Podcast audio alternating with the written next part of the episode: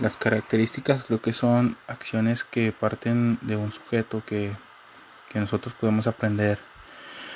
Puede, podemos incluir varias técnicas, así como operaciones o actividades específicas.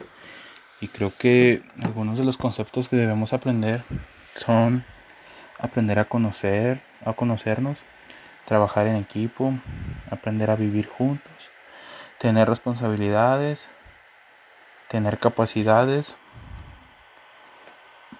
tener maneras de pensar, tener comunicación, aprender idiomas, tener conocimiento académico, conocimiento de tecnologías, ya que estos aspectos son muy importantes en nuestra vida, así como para la demás gente que, que estudia.